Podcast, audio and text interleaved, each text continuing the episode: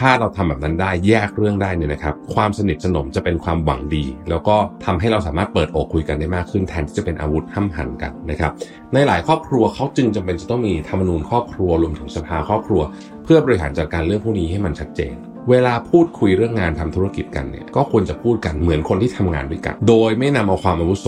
มาตัดสินอีกฝ่ายนึงนอกเวลางานเราเป็นพ่อแม่กัน ในเวลางานเราเป็นลูกน้องของคุณพ่อนะฮะแต่ตอนกินข้าวกันคุยเรื่องอะไรก็คุยเรื่องงานถูกไหมนอกจากเขามีกฎว่าห้ามคุยเรื่องงาน แต่ส่วนใหญ่เวลากินข้าวกันเดี๋ยวเรื่องงานมันจะโผล่ขึ้นมา ซึ่งมันเป็นมันเป็นบทบาททับซ้อนบางทีเนี่ยเราสับสนคือเรากินข้าวอยู่เนี่ยนะฮะ ตอนนี้เราเป็นลูกหรือเป็นลูกน้อง แล้วมันก็จะงงๆแล้วบางทีเนี่ยเล่นบทผิดไปในบทสนทนานั้น ก็ทำให้เกิดการทะเลาะความขัดแย้ง Mission to the Moon. Continue with your mission. สวัสดีครับ ยินดีต้อนรับเข้าสู่ Mission to the Moon Podcast นะครับ คุณอยู่กับประวิทยานุสาหะ วันนี้ผมจะมาชวนคุยเรื่องธุรกิจครอบครัว คืออย่างนี้ฮะ วันก่อนเนี่ยผมก็มีโอกาสได้คุยกับพี่ท่านหนึ่งนะครับ แล้วระหว่างคุยกันจริงๆ ก็ไม่ได้คุยเรื่องงานนะ คุยเรื่องอะไรเฮฮาสาระไม่มีสาระ แต่ว่าพี่เขาพูดมาประโยคหนึ่งนะฮะ เกี่ยวกับเรื่องอ่าเป็นร้านขายไอซีอิวที่ญี่ปุ่นนะ นะครับ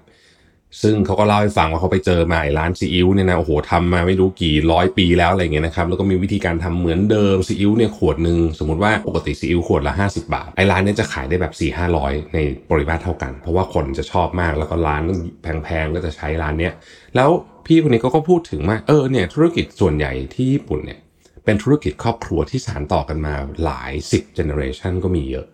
นะครับแล้วเขาก็พูดประโยคหนึ่งซึ่งน่าสนใจมากเพราะผมไม่เคยคิดประเด็นนี้มาก่อนเลยว่า จริง ๆ ธุรกิจส่วนใหญ่บนโลกใบนี้ที่อยู่ที่เราเห็นตอนนี้ก็เริ่มต้นด้วยการเป็นธุรกิจครอบครัวทั้งสิ้น ธุรกิจขนาดใหญ่ระดับโลกหลายธุรกิจก็เริ่มต้นด้วยการเป็นธุรกิจครอบครัวนะครับซึ่งก็จริงเนาะยกตัวอย่างเช่นอะอย่าง L'Oreal อะใช่ไหมครับผู้นำในธุรกิจเครื่องสำอางเนี่ยนะฮะและอื่นๆอีกมากมายเนี่ยก็เริ่มต้นเป็นก็เป็นธุรกิจครอบครัวจริงๆทุกวันนี้ก็อาจจะยังเรียกได้ว่าเป็น มีคนในครอบครัวยังยังนั่งเป็นกรรมการยังเป็นอะไรอยู่พอสมควรนะครับมันจะมีอีกประเภทหนึ่งก็คือที่ founder เริ่มขึ้นมาเลยนะฮะแต่หลายคนเนี่ยเราอาจจะรู้จัก founder คนเดียว แต่ว่าพอไปดูในรายละเอียดจริง ๆ มีพี่น้องเขามี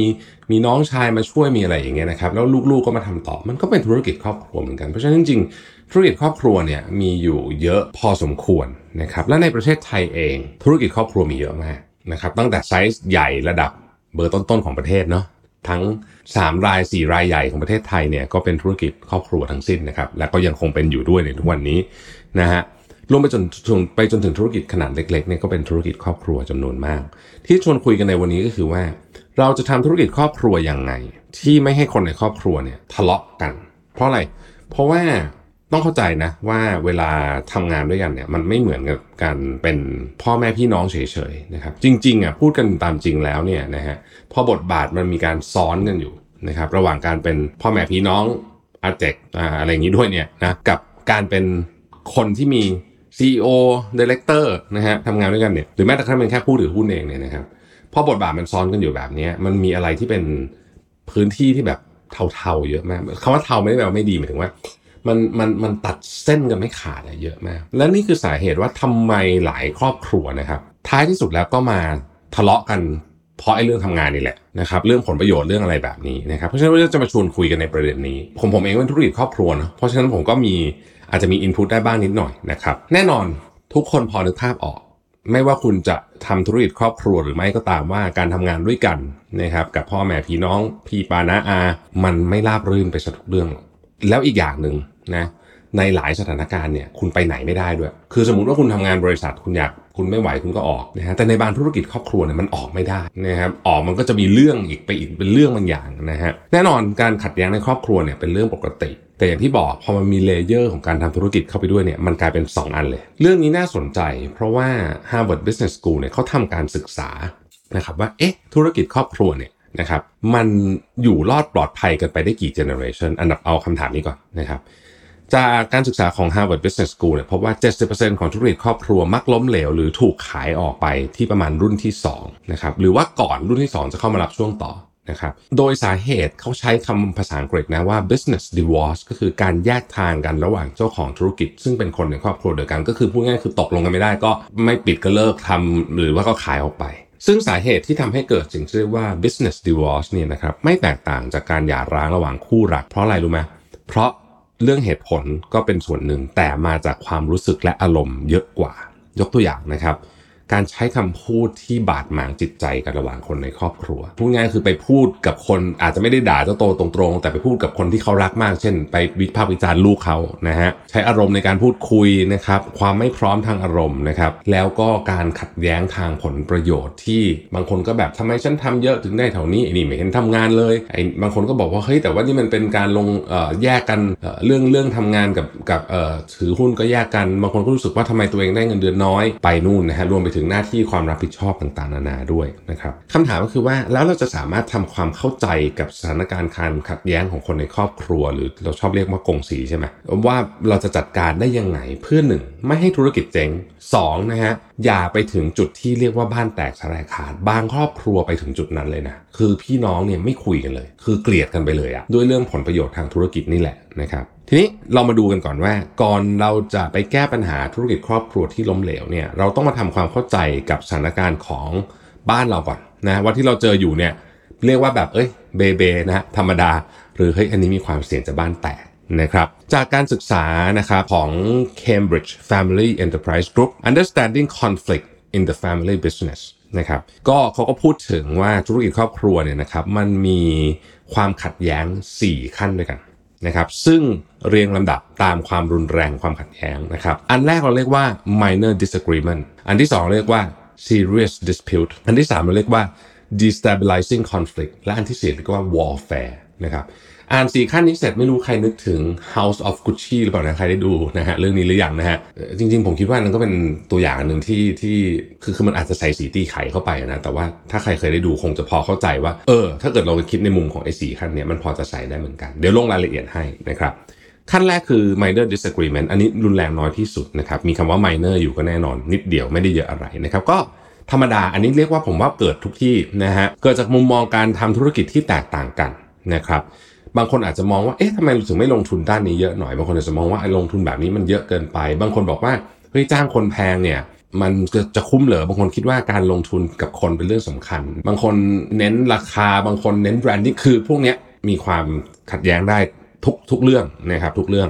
แต่ถ้าเกิดว่ามุมมองของคนในครอบครัวที่ขัดแย้งกันเนี่ยนะครับ อยู่บนพื้นฐานของความเคารพซึ่งกันและกัน เคารพซึ่งกันและกันก็คือโอเคฉันอาจจะไม่เห็นด้วยกับเธอ แต่ว่าฉันเชื่อว่าคนเราคิดแตกต่างกันได้ เราเป็นพี่น้องกันเป็นญาติกันไม่ได้แปลว่าเราต้องคิดเหมือนกัน แล้วก็ไม่ได้แปลว่าฉันจะถูกหรือเธอจะถูกเสมอตลอดก็มานั่งคุยกัน ใน keyword ของเรื่องนี้ก็คือคำว่าประนีประนอมนะครับ ครอบครัวที่มีความขัดแย้งในขั้นนี้นะเขาเขียนไว้เลยนะครับมีข้อดีมากกว่าข้อเสีย เหตุผลเพราะว่ามันเป็นการมองรอบด้านบางคนเห็นความเสี่ยงที่อีกคนนึงไม่เห็นนะครับบางคนเห็นโอกาสที่อีกคนนึงไม่เห็น เพราะฉะนั้นมันช่วยเหลือเกื้อกูลกัน ธุรกิจจะขับเคลื่อนได้ดีเลยแหละ ถ้ามีความขัดแย้งในระดับนี้นะครับไอเดียใหม่ ๆ จะมาความเสี่ยงที่บางคนสมมติผู้บริหารสูงสุดเป็น CEO อาจจะมองไม่เห็นแต่มีพี่น้องเตือนอะก็จะได้มานั่งคิดกันใหม่นะครับ อันนี้มันสอดคล้องกับแนวคิด creative abrasion นะฮะของลินดาฮิลศาสตราจารย์และผู้เชี่ยวชาญด้านนวัตกรรมที่ Harvard Business School นะครับหลายครั้งเนี่ยความคิดสร้างสรรค์เนี่ยมันมาจากความขัดแย้งนะหรือความคิดเห็นที่ต่างกันนะครับแต่ต้องไปอยู่บนพื้นฐานของความขัดแย้งที่ถูกต้องนะฮะความขัดแย้งแบบนี้เนี่ยนำไปสู่สิ่งที่ดีกว่าคำถามคือคำว่าพื้นฐานของความขัดแย้งที่ถูกต้องคืออะไรนะครับอาจารย์ลินดาฮิลบอกว่าสำคัญมากต้องไม่โจมตีที่ตัวบุคคลพูดง่ายก็คือขัดแย้งกัน ที่ความคิดนี่ไม่มีปัญหาเลยถกเถียงกันที่ความคิดเอาหลักฐานมาคุยกันเอามุมมองมาคุยกัน แต่อย่าโจมตีไปที่ตัวบุคคล หรือความเป็นตัวตนของเขา อันนี้ผมเล่าให้ฟังเนี่ยผมเคยได้ยินเรื่องหนึ่งนะครับ ซึ่งเพื่อนผมก็มาเล่าให้ฟังว่า คือคือเนี่ยพี่น้องพ่อแม่ป้าป้านาอาทะเลาะกันแล้วในที่สุดมีพูดไปโจมตีเรื่องเพศสภาพของเขานะซึ่งมันอันเนี้ยไม่ได้ละ อันนี้ถือว่าไม่ไม่มีไม่เคารพซึ่งกันและกันคราวนี้ความขัดแย้งจะรุนแรงขึ้นเลยทันที แล้วก็จะ อาจจะตกลงกันไม่ได้ด้วยซ้ำนะครับนี้ก็เป็นเหตุเกิดขึ้นในครอบครัวที่เพื่อนเพื่อนเพื่อนผมมาเล่าให้ฟังนะครับขั้นที่2เนี่ยคือเรื่อง serious dispute เป็นการโต้เถียงที่มีความจริงจังมากขึ้นนะครับ อันนี้มักจะเป็นความขัดแย้งที่มีการฝังลากลึกมาค่อนข้างนาน และมีความยืดเยื้อ เป็นลักษณะที่ค้างคากันมาหลายปี เช่น เราจะขายที่ดินผืนนี้ดีไหมสมมตินะฮะสมมติ แล้วฝั่งหนึ่งก็เห็นว่าควรขายฝั่งหนึงก็เห็นว่าไม่ควรขายแล้วก็ไม่มีใครยอมกันนะครับ ถ้ามันนานมันจะเริ่มมีความเรื้อรังนะครับ จะเริ่มมีความตึงเครียดเริ่มใช้อารมณ์นะครับ แต่ก็ยังไม่ถึงขั้นประชดประชันหรือว่าด่าทอกัน นะฮะความขัดแย้งในขั้นตอนนี้สามารถแก้ไขได้ด้วยการนั่งลงคุยกันอย่างจริงจัง ถ้าคุยไม่รู้เรื่องนะฮะเขาบอกว่างี้เลยนะ ขอให้มี moderator คือบุคคลที่ 3 นะครับซึ่งดีที่สุดคือเป็นผู้ใหญ่ที่ทั้งสองฝั่งเคารพ เวลาคุยกันเนี่ยจะทำให้ได้เห็นมุมมองของอีกฝ่ายหนึ่ง ใช้คำพูดที่ไม่ใส่อารมณ์พูดกันด้วยเหตุผลนะครับ แล้วก็สามารถที่จะมีโอกาสในการแก้ปัญหาไม่ให้ไอ้ปัญหาเนี่ย มันบานปลายไปได้ ซึ่งผมเน้นตรงนี้เลยนะว่า การที่มีผู้ใหญ่นะครับที่ทั้งสองฝ่ายให้ความเคารพ ซึ่งโดยส่วนใหญ่ที่เคยเจอมักเป็นคนนอกครอบครัวนะนะฮะคือเป็นเพื่อนของคุณปู่อะไรเงี้ยสมมตินะเป็นคนช่วยให้มันคุยกันได้ง่ายขึ้นนะฮะอันที่3เราเรียกว่า destabilizing conflict เป็นความขัดแย้งที่เริ่มทำให้ความรู้สึกของทั้งสองฝ่ายไม่มั่นคงเริ่มเริ่มแบบเฮ้ยฉันจะมันจะต้องมีใครแบบสักคนหนึ่งที่ ล้มหายตายจากไปจากการถูกเขี่ยวไปเลยหรือเปล่าจากธุรกิจของตระกูลหรือเปล่า นะครับ อันนี้มีการท้าทายกันใช้คำพูดตอบโต้ทำให้ฝ่ายรู้สึกแย่นะครับมีการจะเอาชนะกันมากขึ้นเรียกว่าอันนี้เป็นแคนฝังหุ่นละนะฮะบางทีปัญหาธุรกิจเป็นเรื่องรองเนะอันนี้เป็นลักษณะของการแค้นฝังหุ่นใครชอบดูพวกละครครอบครัวคนจีนสมัยก่อนนะฮะจะมีแบบนี้แบบเฮ้ยสองสองบ้านนะฮะบ้านอาเจกบ้านอาอึ้มมาปัญหาธุรกิจไม่ใช่ประเด็นแล้วมันไม่ชอบหน้ากัน ลูกๆก็เกลียดกันอะไรแบบนี้นะครับแล้วก็บางทีเนี่ยก็ถ้าไม่แก้ไขนะฮะณจุดนี้เนี่ยก็จะพัฒนาไปสู่ขั้นสูงสุดก็คือสงครามนั่นเองขั้นที่4เนี่ยคือ warfare เป็นความขัดแย้งในธุรกิจครอบครัวเหมือนกับสงครามในสมรภูมิรบเลยอันนี้คือเต็มที่นะครับอันเนี้ยธุรกิจหรือว่าความสัมพันธ์แตกสลายได้ทุกเมื่อนะฮะในขั้นตอนนี้เนี่ยเรียกว่าถึงเลือดถึงเนื้อถึงชีวิตกันได้ ตอนเนี้ยทั้งสองฝ่ายเนี่ยนะครับขั้นนี้เนี่ยจะยึดติดกับความถูกต้องของในเวอร์ชันตัวเองแล้วคือ ฉันไม่สนว่าอีกฝ่ายคิดยังไงนะครับมากกว่าจะคุยกันด้วยเหตุผล และแน่นอนว่าถ้าเป็นถึงขั้นนี้เนี่ยธุรกิจจะพังไม่พังไม่ใช่ประเด็นสำคัญละแต่ว่า มันเดิมพันด้วยชีวิตของคนในครอบครัวนะครับตัวอย่างของธุรกิจแบบ warfare มีเยอะมาก เมืองไทยพูดไม่ได้ แต่แต่มันมีนะหลายท่านก็คงจะพอรู้ว่ามีอะไรบ้างนะครับ แต่มีอันที่น่าสนใจที่เล่าได้เพราะนี้ของต่างประเทศนะฮะ เป็นธุรกิจซูเปอร์มาร์เก็ตฮะมูลค่าถึง 4,000 ล้านดอลลาร์ชื่อ Market Basket นะครับเป็นเป็นการต่อสู้ระหว่างลูกพี่ลูกน้องนะฮะในตระกูลเนี้ย ต่อสู้กัน 10 ปี สิ้นสุดกันในปี 2014 ด้วยการฟ้องร้องที่แพงที่สุดในแมสซาชูเซตส์นะครับต้องบอกว่าเละไปเลยนะฮะธุรกิจก็เละนะครับความสัมพันธ์ไม่ต้องพูดถึง เราก็ต้องวางกลยุทธ์ในการกอบกู้ธุรกิจกลับขึ้นมาใหม่ คือเรียกว่าเป็นคดีที่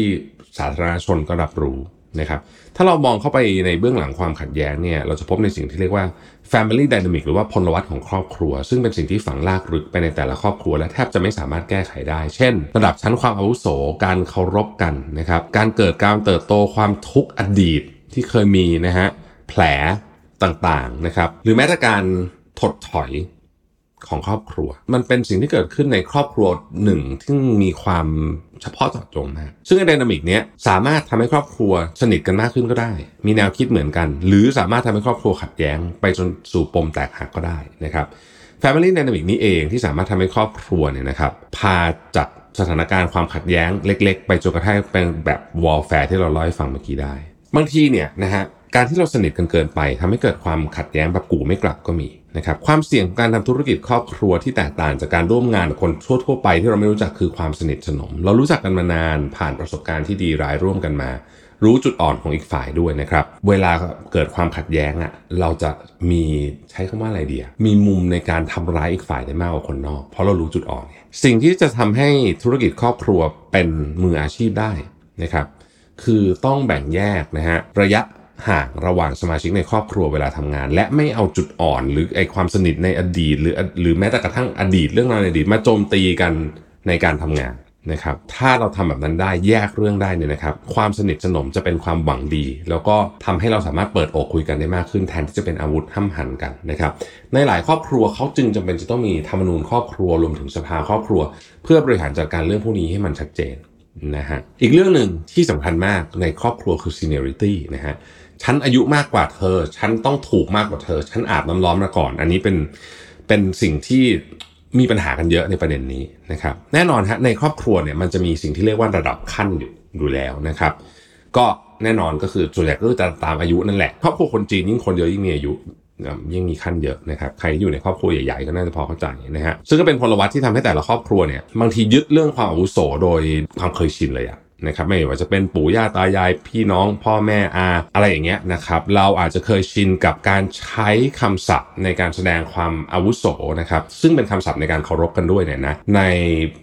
ปกติของบริบทครอบครัว แต่สำหรับการทำงานเนี่ยไม่มีใครหรอกที่อยากรู้สึกว่าตัวเองด้อยกว่าอีกฝ่ายหนึ่งหรือเป็นเบี้ยล่างของอีกฝ่ายตลอดเวลาเพียงเพราะอีกคนหนึ่งอายุเยอะกว่า หรือว่าอาวุโสมากกว่าในลำดับขั้นของครอบครัว คนส่วนใหญ่เนี่ยนะฮะเวลาพูดกับคนใกล้ตัวที่เป็นคนในครอบครัวเดียวกัน บางทีไม่ไม่ค่อยระวังคำพูดนะครับคิดอะไรก็พูดเลยผู้ที่อาวุโสอาจจะคิดว่าฉันเห็นแกเลี้ยงแกมาตั้งแต่แกแบบบอกอย่างนี้ทำไมแกมาเถียงฉันได้ยังไงนะครับพอเป็นแบบนี้ไอ้คำพูดที่เลือกใช้กันบางทีเนี่ยการใช้ความเหนือกว่าของความอาวุโสเนี่ยก็ทำให้ขาดความเห็นอกเห็นใจ แล้วก็เกิดความขัดแย้งได้ง่ายมาก ซึ่งจริงเรื่องนี้สามารถแก้ไขได้ก็คือให้เกียรติอีกฝ่ายหนึ่ง ในฐานะผู้ร่วมงานที่ทำงานกับเรา ไม่ใช่คนที่เราเคยเลี้ยงมานะครับไม่ว่าคนคนนั้นจะเป็นน้องคนเล็กจะเป็นลูกของพี่สาวที่เราเลี้ยงมา หรือคนที่เราเห็นหน้าค่าตามาตั้งแต่เด็ก เวลาพูดคุยเรื่องงานทำธุรกิจกันเนี่ยก็ควรจะพูดกันเหมือนคนที่ทำงานด้วยกัน โดยไม่นำเอาความอาวุโสมาตัดสินอีกฝ่ายนึงอีกอันหนึ่งคือบทบาทที่ทับซ้อนนะอันนี้ทุกคนเจอแน่นอนนะครับใครทำงานครอบครัวคืออย่างมุดทำงานกับคุณพ่อคุณแม่นะฮะนอกเวลางานเราเป็นพ่อแม่กัน ในเวลางานเราเป็นลูกน้องของคุณพ่อนะฮะ แต่ตอนกินข้าวกันคุยเรื่องอะไรก็คุยเรื่องงานถูกไหมในโดยเฉพาะในครอบครัวที่ทำธุรกิจด้วยกันนะครับ เวลากินข้าวกันเนี่ยนะฮะนอกจากเขามีกฎว่าห้ามคุยเรื่องงาน แต่ส่วนใหญ่เวลากินข้าวกันเดี๋ยวเรื่องงานมันจะโผล่ขึ้นมานะฮะโดยโดยธรรมชาติ automatic มากๆ ซึ่งมันเป็นมันเป็นบทบาททับซ้อนนะครับเพราะฉะนั้นเนี่ยบางทีเนี่ยเราสับสนคือเรากินข้าวอยู่เนี่ยนะฮะเฮ้ย ตอนนี้เราเป็นลูกหรือเป็นลูกน้อง เฮ้ยตอนนี้เราเป็นพ่อหรือเราเป็น CEO พอบทบาทมันมันทับซ้อนคำพูดก็จะเริ่มทับซ้อน แล้วมันก็จะงงงแล้วบางทีเนี่ยเล่นบทผิดไปในบทสนทนานั้น ก็ทำให้เกิดการทะเลาะความขัดแย้งนะครับวิธีการแก้ปัญหานะฮะที่ดีที่สุดก็คือการแยกพื้นที่ทำงานและพื้นที่ใช้ชีวิตออกจากกันนะครับ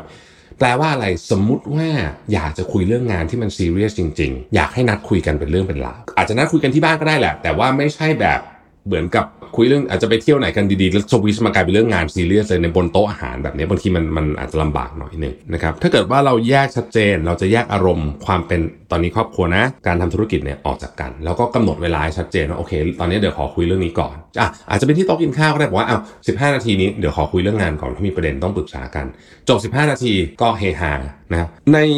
งานชิ้นเขียนชิ้นนี้เนี่ยเขาบอกว่าเทคนิค 3 ข้อที่ทำให้ครอบครัวเนี่ยนะครับประสบความสำเร็จและไม่แตกหักนะครับ นอกจากเรื่องของความเข้าใจให้เกียรติกันนะฮะอันนี้เป็นการลดความขัดแย้งในครอบครัวแล้วเนี่ยมีอีก 3 ข้อนะครับที่อยากจะให้ทุกคนเนี่ยพยายามทำบ่อยๆ กับสมาชิกในครอบครัวที่ทำงานร่วมกันนะครับอันที่ 1 คือคุยกันเยอะๆ อย่างตรงไปตรงมา มีปัญหาอะไรรีบคุย การพูดคุยและให้ข้อมูลอย่างตรงไปตรงมานะครับที่เราชอบพูดคำว่า information transparency อะนะมีอะไรคุยกันเนี่ยนะฮะมันจะทำให้ปัญหาที่บางทีเดี๋ยวเดี๋ยวมันจะใหญ่เนี่ยมันจะไม่ไปถึงจุดนั้นนะครับอันนี้จะช่วยกันได้มาก 2. ตั้งกฎในการทำงาน อันนี้ก็คือพวกธรรมนูญครอบครัวกฎบัตรอะไรเงี้ยนะครับแต่ว่ามันมันไปถึงระดับที่เล็กกว่านั้นนะครับยกตัวอย่างเช่นโอเค เราสัญญาว่าไม่ว่าจะมีอะไรเราจะรับฟังกันโดยไม่ใส่อารมณ์ เราแล้วเราจะเคารพความคิดเห็นที่แตกต่าง หรือแม้กระทั่งอันนี้ดีนะ ตกลงหยุดพักระหว่างการสนทนาถ้าคนเริ่มมีอารมณ์กันแล้วคือให้แยกก่อนนะครับข้อที่3นะฮะคือการขอความช่วยช่วยเหลือจากผู้เชี่ยวชาญ การบริหารธุรกิจครอบครัวเนี่ยนะครับแล้วก็ความสัมพันธ์ของมุมมองของคนในครอบครัว อาจจะทำให้เราเกิดความอคติเกิดไบแอสเกิดการเอ็นเอียงการขอความช่วยเหลือจากคนกลางหรือว่าที่ปรึกษาเนี่ยจะช่วยการทำงานของเรามีมืออาชีพมากขึ้น เวลาพวกเขียนธรรมนูญครอบครัวหรืออะไรอย่างเงี้ยนะฮะ เขาก็มักจะใช้บริษัทที่ปรึกษาเข้ามาทำเพราะว่ามันจะลดไบแอสได้อะเนาะคำว่าไบแอสนี่ยผมยกตัวอย่าง ลูกเรา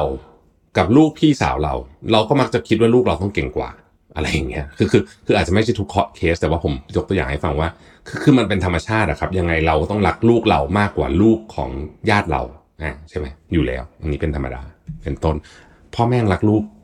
ทุกคนไม่เท่าเลย เพราะฉะนั้นไอ้พวกนี้มันเป็นเรื่องธรรมดา แต่ว่าถ้าเรามองจาก คือมีออบเจกตีที่ชัดเจนมากกว่า มันจะทำให้จัดการเรื่องกฎระเบียบพวกนี้ได้ง่ายขึ้นนะครับ เพราะฉะนั้นผู้เชี่ยวชาญก็อาจจะมีประโยชน์นะครับ การไกลเกลี่ยความขัดแย้งในที่ทำงานยากขนาดไหน การคลายปมปัญหาในธุรกิจครอบครัวยากกว่า อย่างที่บอกมีความซับซ้อนนะครับ แม้ว่าการรับมือกับปัญหาธุรกิจครอบครัวจะเป็นเรื่องยาก แต่ว่าไม่ใช่ว่าทำไม่ได้นะครับ หลายธุรกิจเขาก็ทำกันมาแล้ว ธุรกิจครอบครัวที่อยู่กันมาเป็น 10 generation ก็มีให้เห็นนะครับ ท้ายที่สุดแล้วหัวใจสำคัญของการทำธุรกิจครอบครัว นอกจากตัวธุรกิจจะต้องทำไปได้ด้วยดีแล้วเนี่ยคนในครอบครัวต้องเข้าใจให้เกียรติ และรับฟังความคิดเห็นที่แตกต่าง ในฐานะผู้ร่วมงานนะฮะแยกบทบาทในครอบครัว และแยกบทบาทการทำธุรกิจให้ออก เราจะทำงานได้เป็นมืออาชีพ และครอบครัวเราก็จะเป็นครอบครัวที่มีความสัมพันธ์ที่ดีด้วยนะครับ ไม่นำปัญหามาปะปนจนทำให้บ้านแตกจะแดกขาดธุรกิจก็เจ๊งนั่นเองนะครับ ผมเป็นกำลังใจให้ทุกคนนะที่อยู่ในธุรกิจครอบครัว สิ่งหนึ่งที่ผมเคยเจอก็คือว่าทุกครอบครัวมีปัญหาแตกต่างออกไปนะที่ที่เป็นที่มันจะยูนิคนะฮะแต่ว่าถ้าแก้ได้อะนะฮะการมีคนในครอบครัวเป็นเพื่อนร่วมงานเนี่ยเป็นจุดแข็งที่ทำให้ธุรกิจเราแข็งแรงได้มากเลยนะ ขอบคุณที่ติดตาม Mission to the Moon นะครับ สวัสดีครับ สมัครสมาชิก Mission Club YouTube Membership นะครับ ราคาเริ่มต้นเพียง 50 บาท มีสิทธิพิเศษมากมาย เฉพาะสมาชิกเท่านั้น กดสมัครอ่านรายละเอียดได้ใต้คลิปเลยนะครับ ขอบคุณครับ Mission to the Moon. Continue with your mission.